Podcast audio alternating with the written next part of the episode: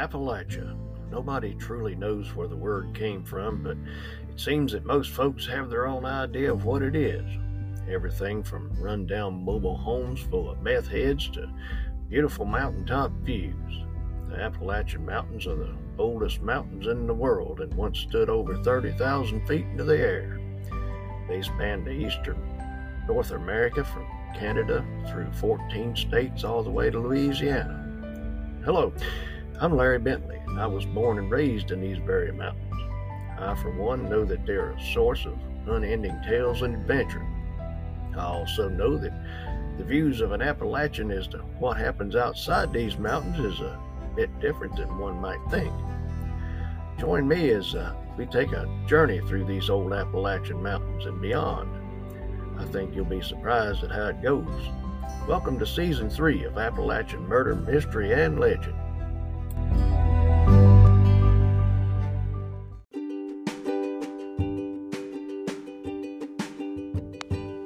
Howdy, my good friends. I hope you're doing well today.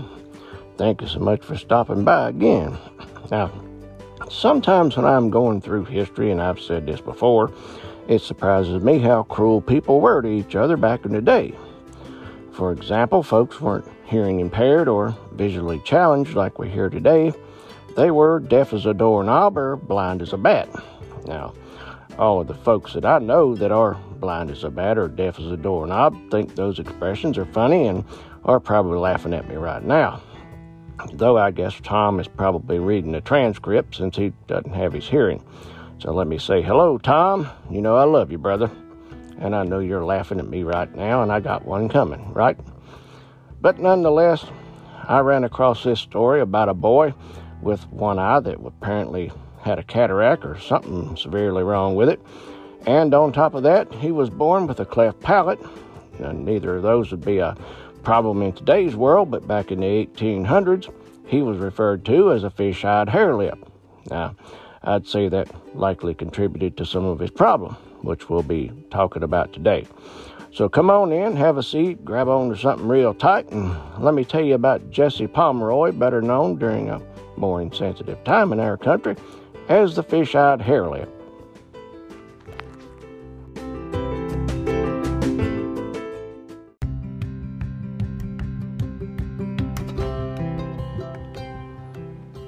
Jesse Harding Pomeroy was born on November 29, 1859, in Charlestown, Massachusetts, to Thomas J. Pomeroy, who would end up being a veteran of the U.S. Civil War, and Ruth Ann Snowman.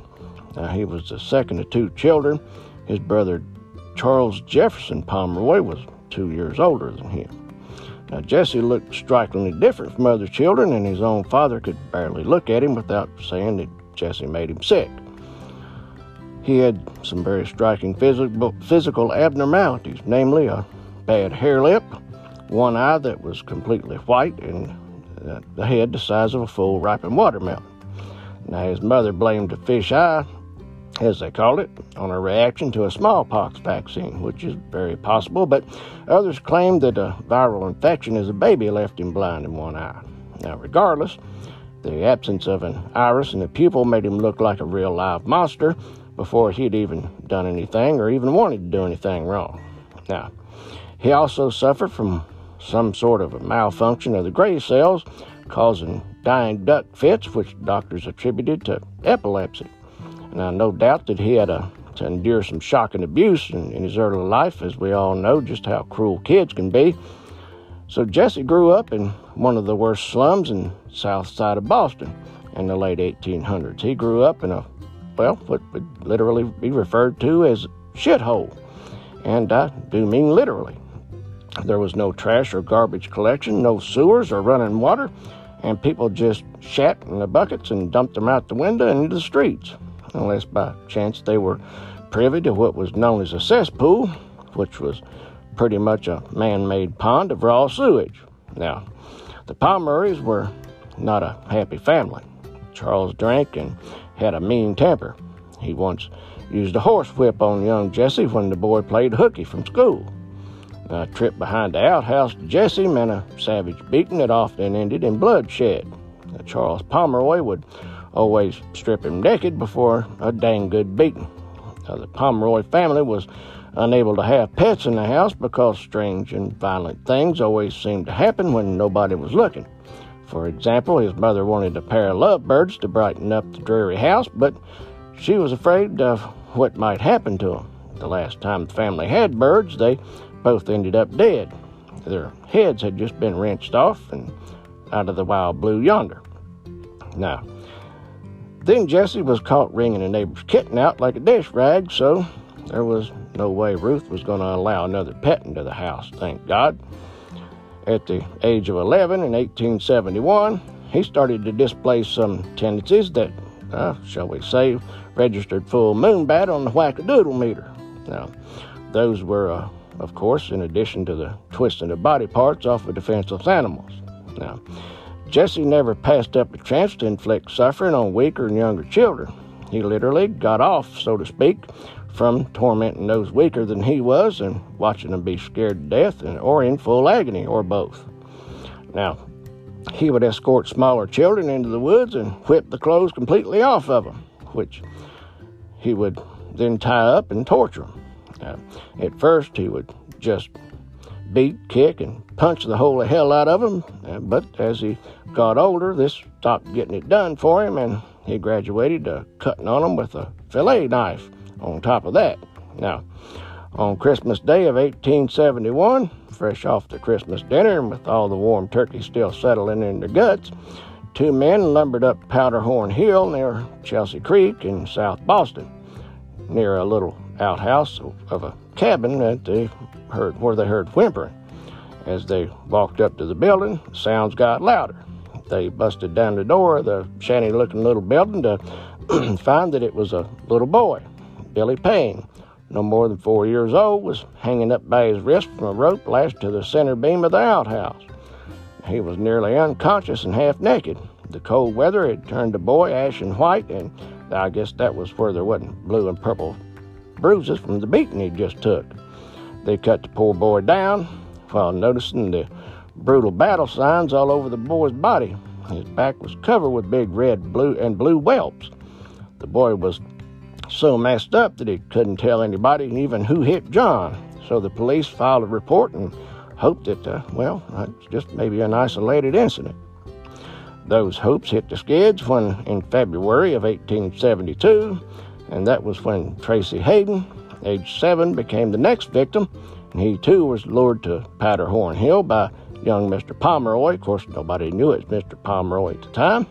And once the two boys were alone, Jesse pounced on, bound, and tortured the boy just like he did Billy Payne. Tracy's front, front teeth were knocked completely out of his head, his eyes blackened, and his nose broken by what appeared to be a freaking madman. Now, like Billy Payne, Tracy Hayden was stripped and whipped with a switch about the thickness of a corn cob, leaving deep uh, red whelps and blue whelps all over him. And the poor little boy told police that his assailant, who he was unable to describe other than having brown hair, threatened to cut off his penis too. Now, at this point, all the police could do is look for the teenage boy with brown hair. They were just powerless to stop the maniac. They knew that they had a deviant at work and that he would probably strike again now. In early spring of 1872, the evil little monster attacked again.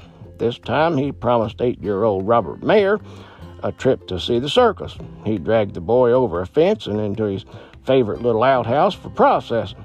That's where he stripped the boy naked and beat him with a stick. He forced the poor boy to cuss as he kept up the beating. Now, Robert told the police that the maniac was, shall we say, polishing his sword as he continued to beat the, try to beat the life out of him. And then, after reaching his, uh, I guess, orgasm, Jesse let the boy go but threatened him with death if he ever told anybody. Then he scampered off without a care in the world as Robert sat there trying to get his breath up to leave. Police were now about as pissed off as they would be if they had enough sand in their ass cracks to make a six inch pearl. The parents of the Boston, or parents in Boston, all together with the police, started a massive manhunt, questioning hundreds of brown haired South Boston teenage boys with probably no luck at all. The inhuman scamp, as the paper called the unknown pervert, slipped through the dragnet, and the parents warned their children not to talk to any strange boys, and as word spread, an inaccurate description replaced the one they were using. The new description looked like a devilish devil in appearance. He was now described as having red hair and a wispy red beard. Unbeknownst to anybody, the real monster, Jesse Pomeroy, who at 12 years old was just as smooth skinned as a baby's butt. Now, keeping up with the rhythm of his regular cycle of doom, Jesse stuck, struck again in mid July of 1872 when he lured a seven year old, again, just the same dadgum outhouse on Powderhorn Hill with the promise of two bits for running an errand. And once again, the boy was stripped, bound, whipped, and beaten until Jesse once again reached his climax. Then, promising to kill the boy if he left the outhouse, Jesse ran off into the swamp. That did it. A $500 reward was posted for information leading to the arrest of the fiendish boy, as they called him, who committed the diabolical outrage, as they said, according to the Boston Evening Transcript, that is. Folks, that's $9,839 in today's money. So, then they had vigilantes on top of that, running around the streets of Chelsea trying to find the damn deviant that was targeting children. I wonder where Dog the Bounty Hunter was, or maybe his great grandfather. Back then, I, maybe he could have found him. But it was just a few days after that that Ruth Pomeroy finally headed up to the adenoids with Jesse's father, Thomas, after she came home to find Jesse hanging naked from a tree out back uh, in near the barn as Thomas was throwing another good beating on him for no good reason, reason other than to, probably he just survived the first one or the last one. Now, she divorced the disturbed nutball and decided to move her family from Chelsea to the less expensive accommodations across Chelsea Creek in South Boston. Now, for the love of Mike, they moved from the shithole directly into the sewage. The poor little spindly and sickly seven year old boy named jo- George Pratt was walking around the South Boston shoreline, supposedly looking for treasure. Of course, we all know that he was probably looking for something to tear up, just like we all did back when we was his age. But he was approached by an older boy who looked at him through his good eye and offered him a quarter to help him run a small errand. Uh, that's about $491 in today's money, so you bet your rear end that George jumped on that. Can you imagine the damage a kid could have done in a candy store with that kind of money? The poor little guy ended up being bound and tortured. That's right, you you have told three lies, Jesse told the poor little naked and afraid George just before he beat the holy hell right out of him with a leather belt. Now, this time, aside from tearing at the boy's flesh with his fingernails, he stepped it up because the regular torture just wasn't getting it done for him anymore, and he literally took a blame bite right out of the boy's face. Now, don't ask me if he ate it. I don't know, and I really don't want to know. He then took one of the his mother's huge sewing needles and made a pin cushion out of the boy. Finally, he tried prying open the boy's eyelid so he could shuck his eye out like an oyster, he said, and the Poor boy managed to somehow stop him from doing that. Apparently, Jesse got all frustrated by the by that because he then bet a hunk out of the boy's rear end and ran off again. Less than a month later, the maniac kidnapped and assaulted a six-year-old boy, uh, Harry Austin, who he stripped and beat like he always did. This time, he didn't stop just a beating, and with the boy's own belt, the deviant took out his pocket knife and stabbed the boy under each armpit and then between his shoulder blades and the back. Now, then while the boy lay there flopping around in pain, Jesse knelt down and tried to cut off the boy's penis. But he uh, became so shocked by his own action that he was just plain unable to finish the job this time.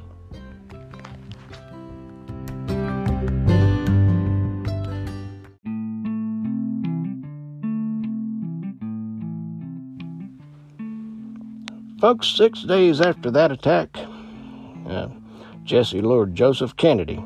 And no, I don't know if it's a member of the the Kennedy family, but there's a good chance it was before, uh, you know, the they made their fortune. But Joseph Kennedy was seven years old, and he led him to the marshes near the bay and beat him half to death. Then he used the knife on the little boy just like he did the last time. Then the wackadoodle forced the boy to kneel and recite the Lord's Prayer with twisted, perverted, and obscene words in place of Scripture. Of course, the boy didn't want to do it, so Jesse lashed him through the face and dragged him into the water and soaked his cuts with salt water. And still not being done, six days later, a five year old boy was found lashed to a post near railroad tracks in South Boston and told police that an older boy who lured him into the remote area with the promise to see soldiers. And when they were all alone, the boy stripped, beat him, and slashed his head with a knife. Uh, just as the madman placed his knife against the boy's throat, he was surprised by railroad workers and just ran off. The boy, named Robert Gould, gave police their first good lead in the case. He described his attacker as a large boy with a fish eye like a white marble. And uh, Boston police conducted a classroom by classroom search of the Boston school system with the victims of the moonbat in hopes of getting lucky and finding the maniac. And on September 21st, 1872, the police came to Jesse Pomeroy's school with victim Joe Kennedy and went from room to room with the principal now, young Mr. Kennedy was unable to identify his assailant in any of the classrooms as Jesse Pomeroy breathed a sigh of relief, I reckon. Now, he must have been wearing his shades or something to hide his eye, I don't know, but we all know that a deviant just can't let well enough alone. For some unknown reason, on the way home from school that very day, the dumb idiot walked into the South Boston police station.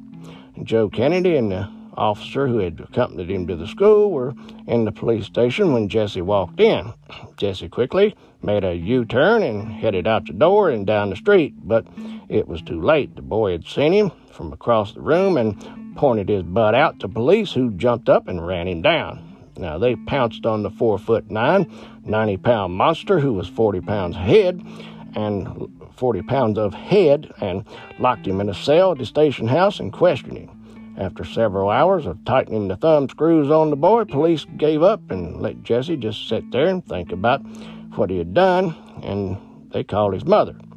I bet if they'd called his father, he'd sing like Reba McEntire. But the police left the maniac all by himself in a dark cell until after midnight when they woke him up to try again to squeeze a confession out of him. The officers threatened him with a hundred year jail sentence unless he admitted his crimes, and with that, Jesse broke down and confessed to all the crimes. The next day, young Mr. Pomeroy was dragged down to the main Boston jail where his victims each confirmed that he was the boy who had molested them. Ruth Pomeroy took the stand in defense of her own son as she was dragged, uh, he was dragged in front of the judge to hear his charges. She said that he was a good boy, as she cried, and he was obedient and hard working. She didn't mention, of course, him wringing out cats and pinching the heads off birds, I don't reckon. But Jesse also testified in the hearing, offering only the meekest excuse for his acts. I couldn't help myself, he said, hanging his head in shame, which is probably the only way he could hold it, having his neck muscles, you know, needing a break. But the juvenile justice ordered Jesse to be held in the House of Reformation in Westboro until he was 18. The newspapers reported that both Jesse and Ruth Pomeroy were in tears as he was dragged off to Westboro. Now, the Westboro House of Reformation was the place where they sent young deviants once they were convicted of a crime. Now, Westboro was a cruel place where the strong preyed on the weak. Well, they just sent him to heaven, didn't they, I reckon? The inmates were expected to work most of the day on tasks such as brass nail making, chair caning, and silver plating, and then were subjected to a four hour school day with discipline being along military lines. Jesse figured out pretty fast that if he wanted to get out of the Westboro before his 18th birthday, he was going to have to act like he was all better. So he became a model inmate. Now, shortly after that, he was brought to the reformatory, that is, Jesse was taken out of the chair shop and assigned as a hall monitor for the love of Mike. He thrived in his position of authority, taking great pleasure in laying the smack down and maintaining order in his dormitory. Now, on the outside, excuse me, Ruth Pomeroy stepped up her campaign to free her son, who she considered innocent of all charges. He was too young, she argued, to be a perpetrator of such crimes. Now, the police arrested the wrong boy, she said. She wrote letters to the Board of Overseers and Westboro Reformatory and to anybody else that listened to her. Despite it all, the very thing that convinced the overseers to free the maniac was the maniac himself. There was no reason to keep him. They decided after an investigator from the state had visited the Pomeroy home and found Miss Pomeroy to be a hard-working, honest, caring woman. Charles Pomeroy, Jesse's brother, was also considered an upstanding citizen. He had a very large paper route, and when he wasn't delivering newspapers, he ran a newspaper stand outside his mother's dress shop.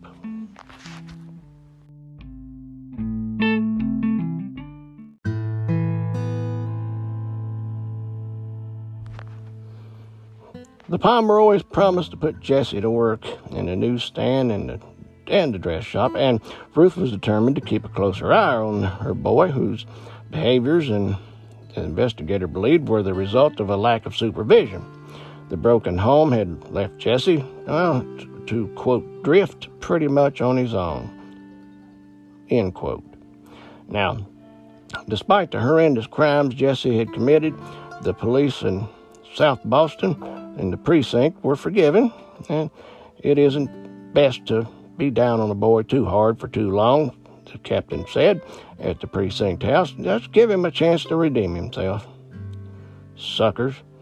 But less than a year and a half after his arrest, Jesse Pomeroy was released and set loose on the poor, unsuspecting public. None of the authorities thought to warn the neighbors. Most of them thought that the so called fish eyed hare lip had been locked up tight and wouldn't be coming home until he was at least 18 years old. Six weeks after Jesse Pomeroy was sent packing from Westboro on March 18, 1874, he was opening up his mother's dress shop and uh, his brother's newsstand, which were located right across the street from the home.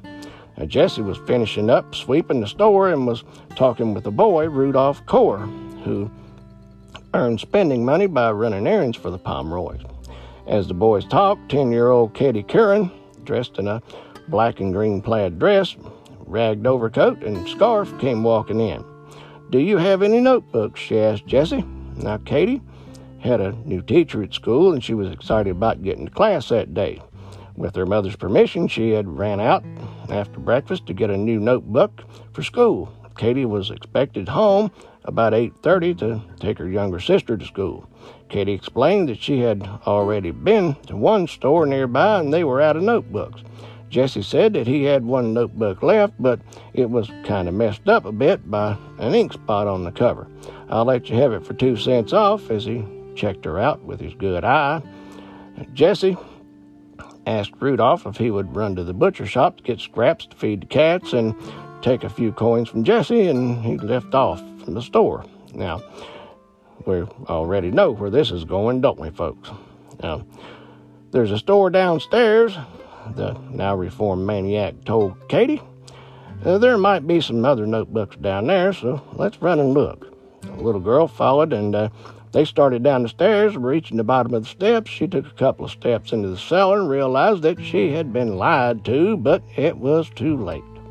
The deviant put his arm around her neck and and his hand over her mouth, and folks, he cut the little girl's head completely off with his pocket knife.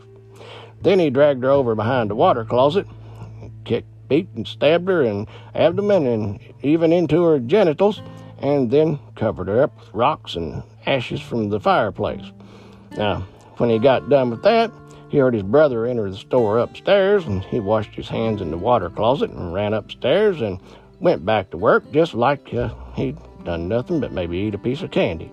Now, of course, within an hour, Katie's mother, Mary, was out in the streets going crazy searching for the little girl.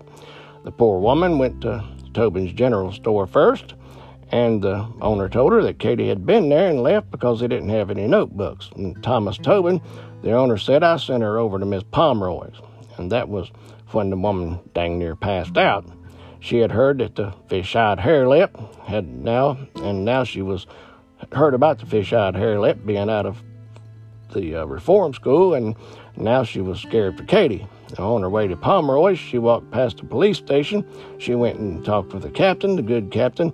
Much like today, they failed to see that there was a possibility that government had ran a system that was managed by eggheads who were so inept that they couldn't make it in the private sector, so they have to resort to the state position so that they can tell everybody who actually has a talent for doing the job that they can't do and tell them with a straight face and tell them the, how to live their life. So, yeah, he, what did he say? And he had confidence and naive assurance that uh, Jesse Pomeroy wasn't a threat to Katie. All right. Captain Henry Dyer told her, See, it says right here on his release papers that he was completely rehabilitated in reform school. Besides, he only hurt little boys, he never attacked a girl. Captain Sucker sent Miss Curran home and with, with a smug tone and told her Katie probably just got lost and would likely be home by the end of the day. Then a day passed as the word spread about the little girl's disappearance. Rudolph Kohr told Mary Curran that he had seen Katie at the Pomeroy store, so again the poor woman went to the police. The good captain, still in confident denial, said that the Kohr boy was a known liar, and, and I will, but I'll send a detective over to the shop to have a look around. Don't worry, Miss Curran, we'll find her. Detective Adams jaunted on over to the Pomeroy store and was met by an unfriendly Ruth Pomeroy who knew nothing about the body in the basement but she was aware that the neighborhood was about to break out in torches and the ropes and go get themselves one fish eyed hare lip. Now, being madder than a sack full of wolverines at her, that her boy was being accused again, she agreed to let the detective poke around the store, and as he expected, he found not even a single hair out of place in the whole store on anybody. Folks, we're nowhere near done with this one. I'll be right back. You're listening to Appalachian Murder, Mystery, and Legend with Larry Bentley.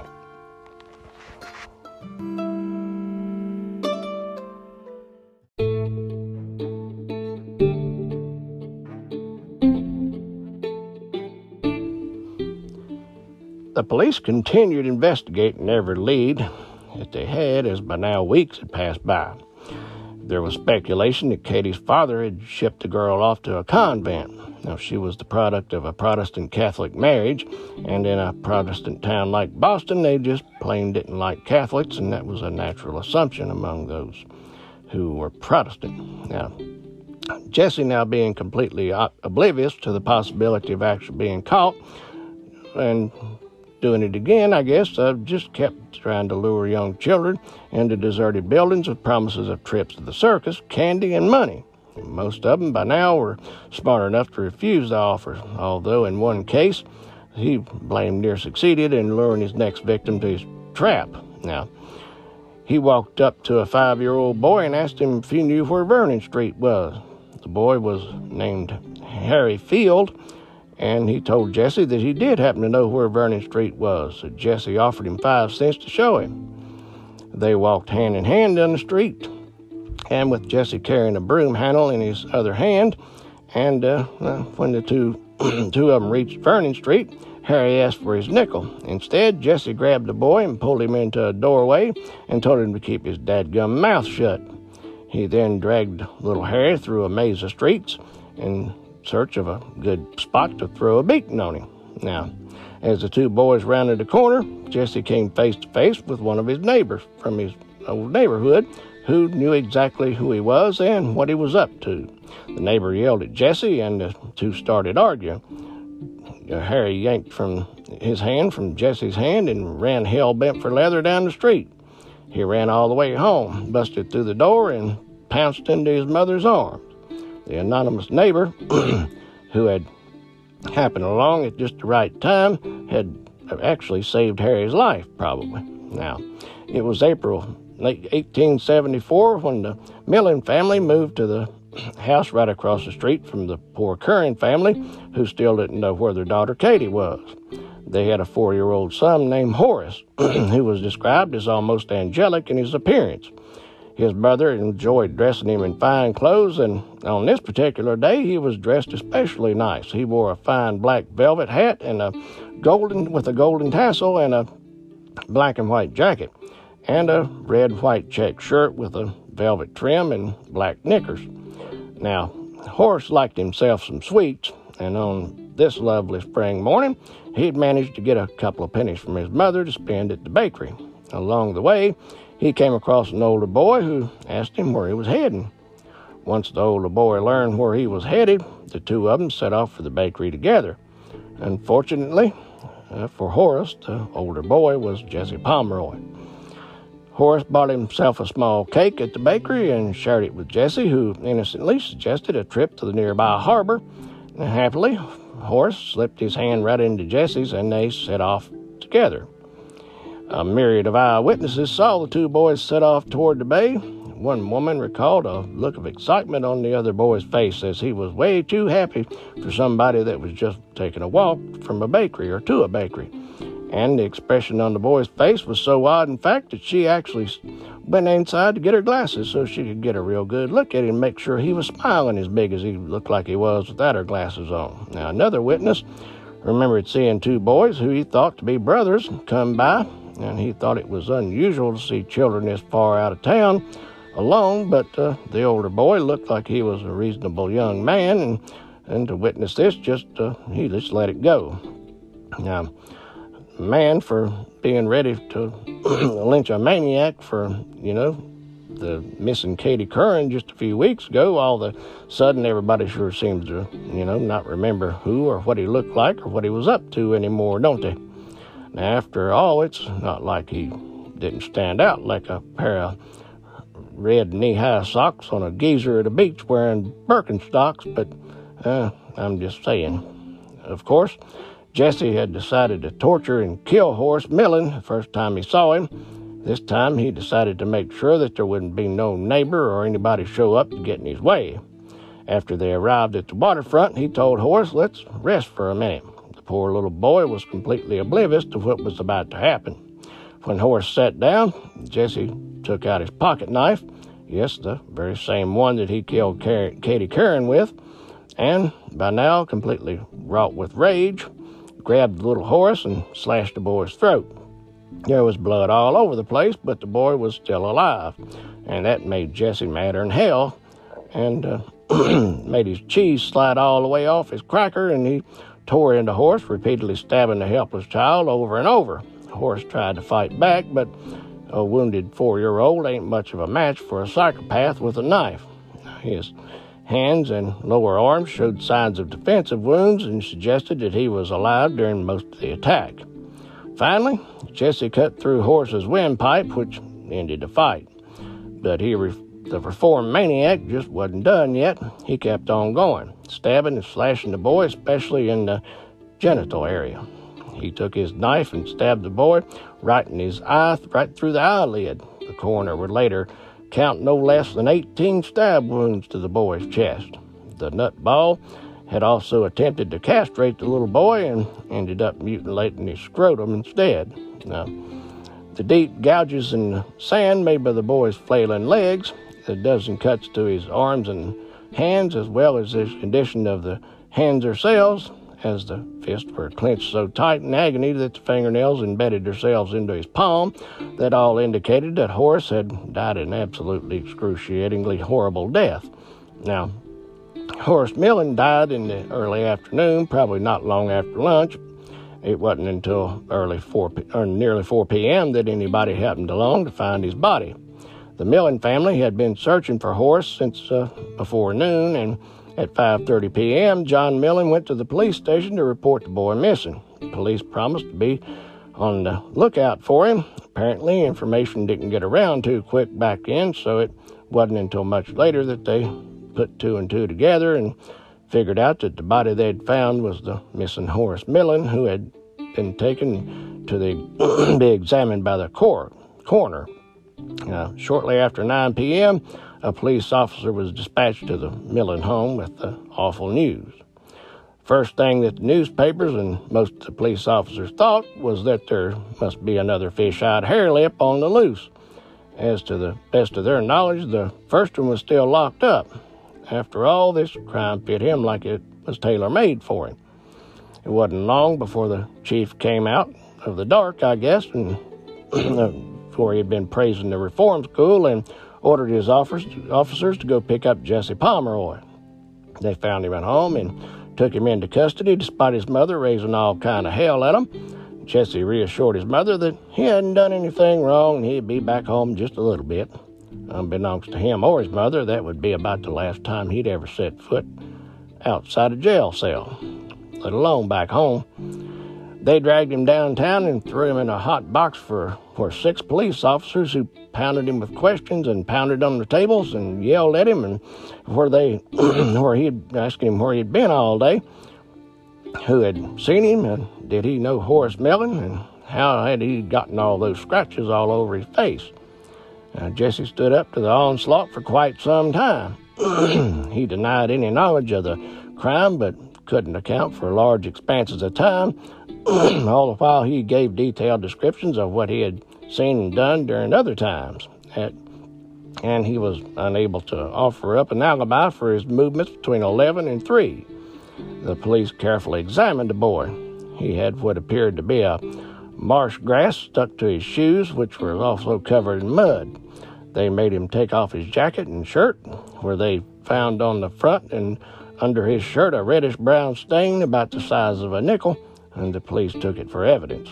Jesse admitted that he owned a knife and that he kept it at home. Sergeant was then sent over to the house to find it and came back with it a bit later.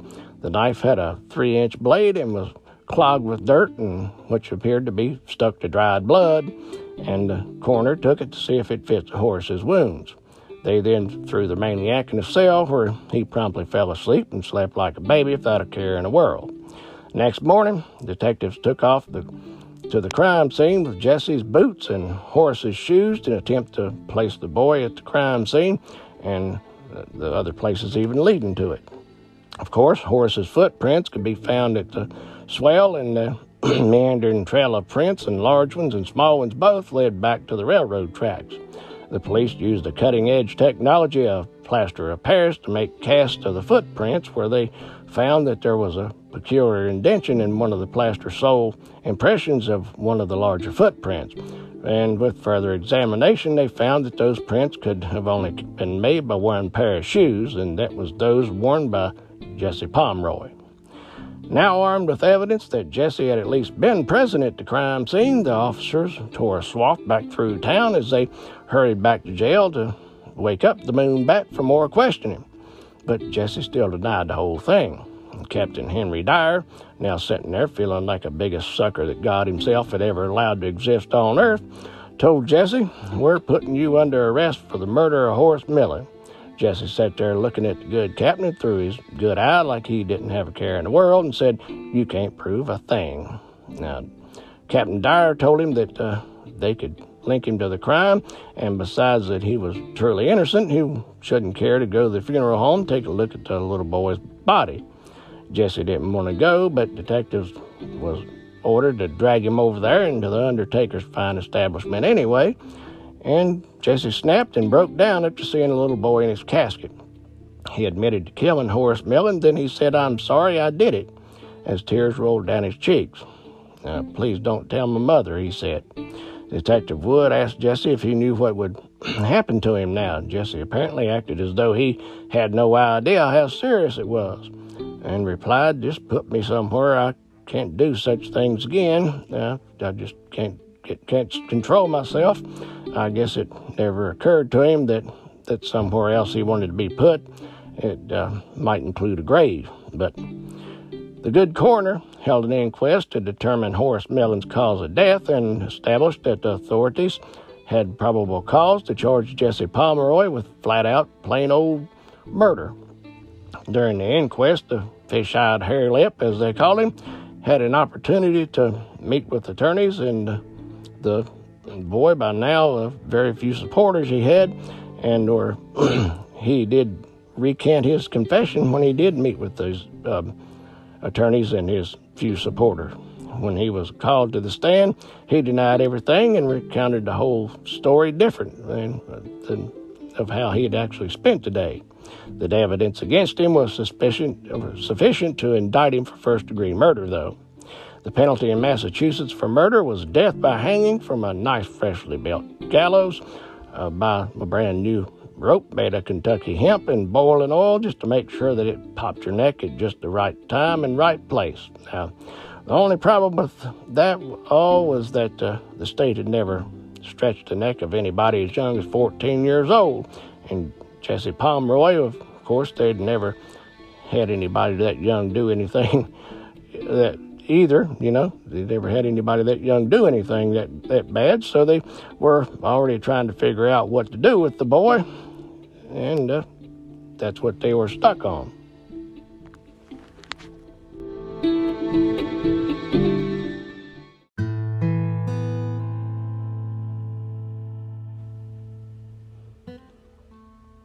At this point, we got to remember something.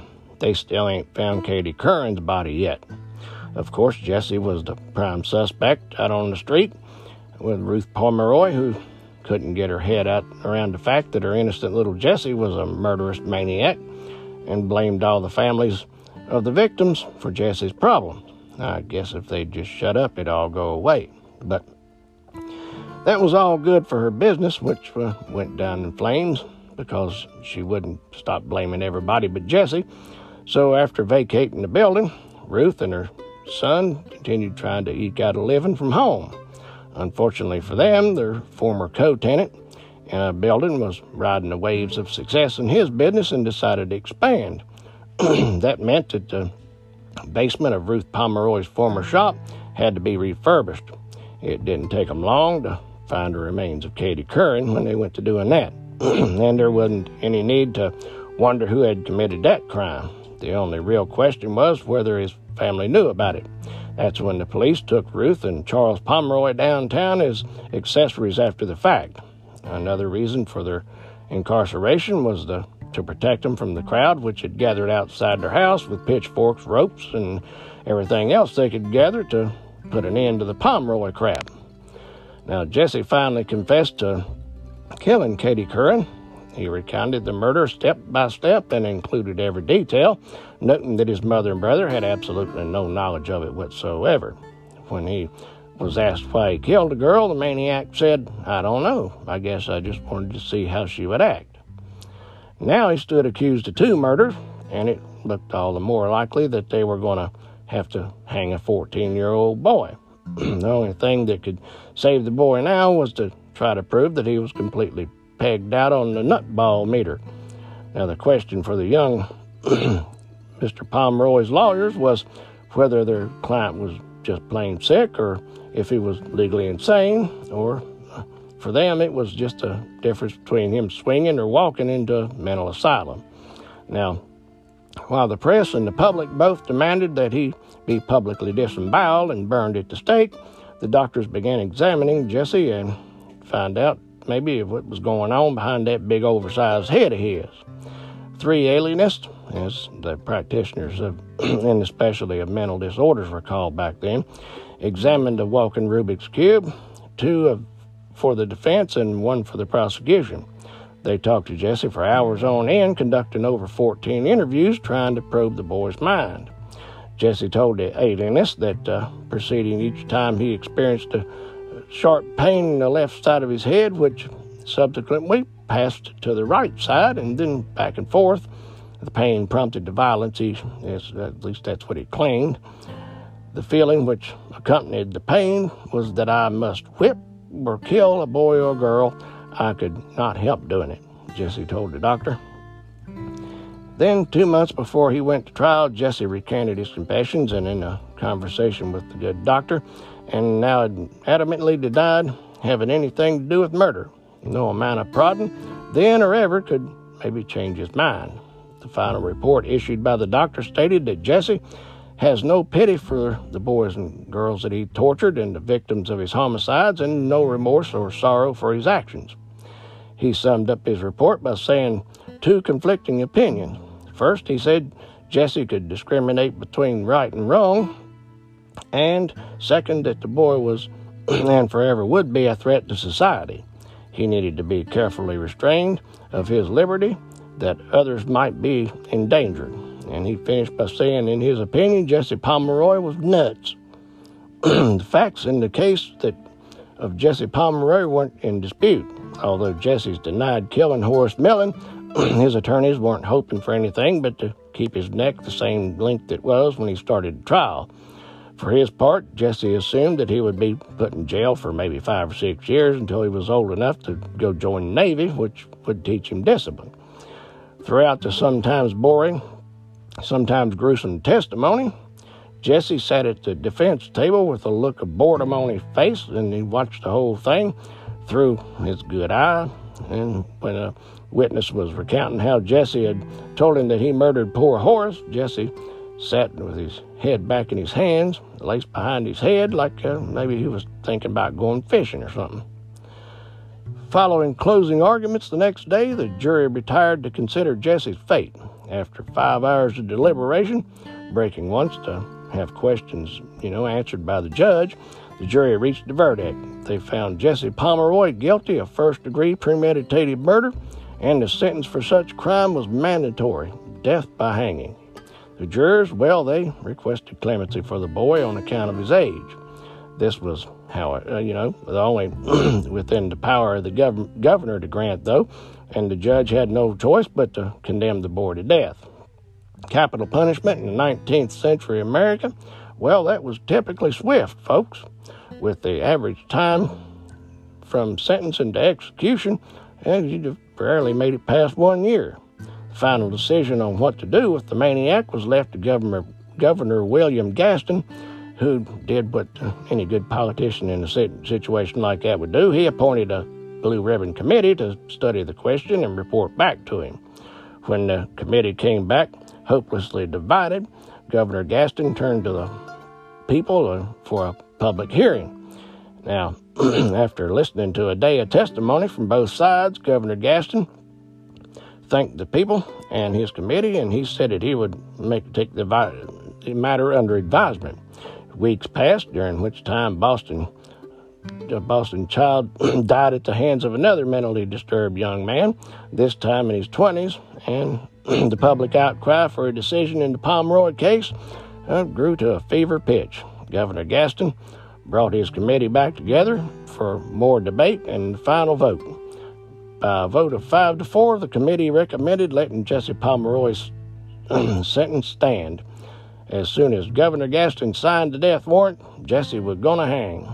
But Governor Gaston remained resolute with his unwillingness to execute Jesse. His stand probably cost him the re-election, and in 1876, Alexander Rice, who during his campaign pledged to hang that fish-eyed harelip, was he was elected governor on the basis of that. And in August of 1876, two years from the time Jesse went to trial, when hunger for his blood had waned a bit in the general public, Governor Rice called together his advisors and revisited the fate of Jesse Pomeroy. The people were distant enough from the time and the place of his crimes to accept punishment less than death, and the counselors argued that, but with the punishment would have to still be a severe one. Now, Governor Rice agreed quietly without much press attention. He commuted Jesse's death sentence to life in prison. To make the sentence more than just life behind bars, Governor Rice ordered that Jesse serve the sentence in solitary confinement. That meant that uh, the governor ordered Jesse Pomeroy to be pretty much buried alive. Now, years passed, and the surviving victims of Jesse Pomeroy faded into obscurity as they grew up and tried to live normal lives. Now, the families of Horace Millen and Katie Curran moved on with their lives to the extent that the parent can who buries a child. But Ruth Pomeroy, well, she lost a son as well, but once a month she was permitted to visit him in Charlestown prison where he had been walled up. She was the only visitor Jesse ever had. Jesse endured a mind numbing, boring existence in his small world of concrete and steel he ate alone in his cell, he exercised alone in a solitary yard, and periodically was allowed to bathe. Now, he was allowed access to the reading material and always been a bright boy. He turned into a horror, into um, a voracious reader. Now, he could write a, in several languages, but he didn't have anybody to converse with, so he spoke English only. Now, with nothing else to do, Jesse put his mind to escape. Over the years, he made several attempts to dig his way out, once stopping up a gas line in his cell to try to blow the door off. And, uh, well, some claimed that it might have been a suicide attempt, but I reckon he probably didn't care if he got blasted through a wall at that point. And once uh, he even succeeded in getting out of his cell. The only people he ever saw were the guards, though, who patrolled by his cell, and once a month he saw his mother. But uh, when she died, that stopped. Now, the only thing they did was put him right back in his cell because he didn't have anywhere to go because he was in solitary confinement. Now, the story of Jesse Pomeroy would show up in the papers now and then, and the reporter would call the prison to check on his condition. They were not allowed to interview him. Throughout his imprisonment, Jesse Pomeroy considered himself innocent of his crimes and believed that he was wrongly convicted. He showed no remorse or pity for his victims. Governors came and went, wardens were assigned to Charlestown Prison. They met their most infamous prisoner and moved on. Finally, in 1917, four decades after he was entombed, Jesse's sentence to, of confinement to solitary was relaxed and he was allowed to move into general population. For some time, he enjoyed being the prisoner's most notorious, or the prison's most notorious inmate. He loved approaching new inmates, introducing himself, and asking them what they knew about him. Most had grown up hearing of the infamous Jesse Pomeroy, and they were either disgusted or frightened when they realized who he was, who the old man was by this time. this pleased Jesse, and, and to no end, in fact, and the people still knew who he was and had heard of his murders. Now, soon the time came, though, when young men sent to Charlestown prison had never heard of Jesse Pomeroy, and he became just another dried up old face in prison. This was the ultimate punishment for a whack job and uh, led to his health starting to deteriorate. In 1929, 71 year old Jesse Pomeroy was moved from general population at Charlestown and taken by automobile to Bridgewater Prison Farm, where he could receive better medical care. It was his only ride in a car, and he could actually give a damn less. This prison inmate is a deadened creature gazing with lustrous eyes, and to the world it means nothing to him, is what one reporter wrote. Jesse Pomeroy finally died two years later at Bridge, Bridgewater, and he was dismissed in the press as the most friendless person in the world and a psychopath. After 58 years in prison, almost all of it spent in solitary confinement, Jesse Pomeroy's family wishes were that his body be cremated and his ashes scattered to the four winds. Hope you enjoyed our story today, folks. It's an odd one, to say the least, and if you have, please rate and review the podcast, and don't forget to subscribe, please, on whatever media you're listening. now, come on, join us on Facebook group Appalachian Murder Mystery and Legend Podcast, where we talk Appalachian or anything else you'd like to talk about. And I'll be right back real soon with another Appalachian Murder Mystery and Legend, and I will see you then.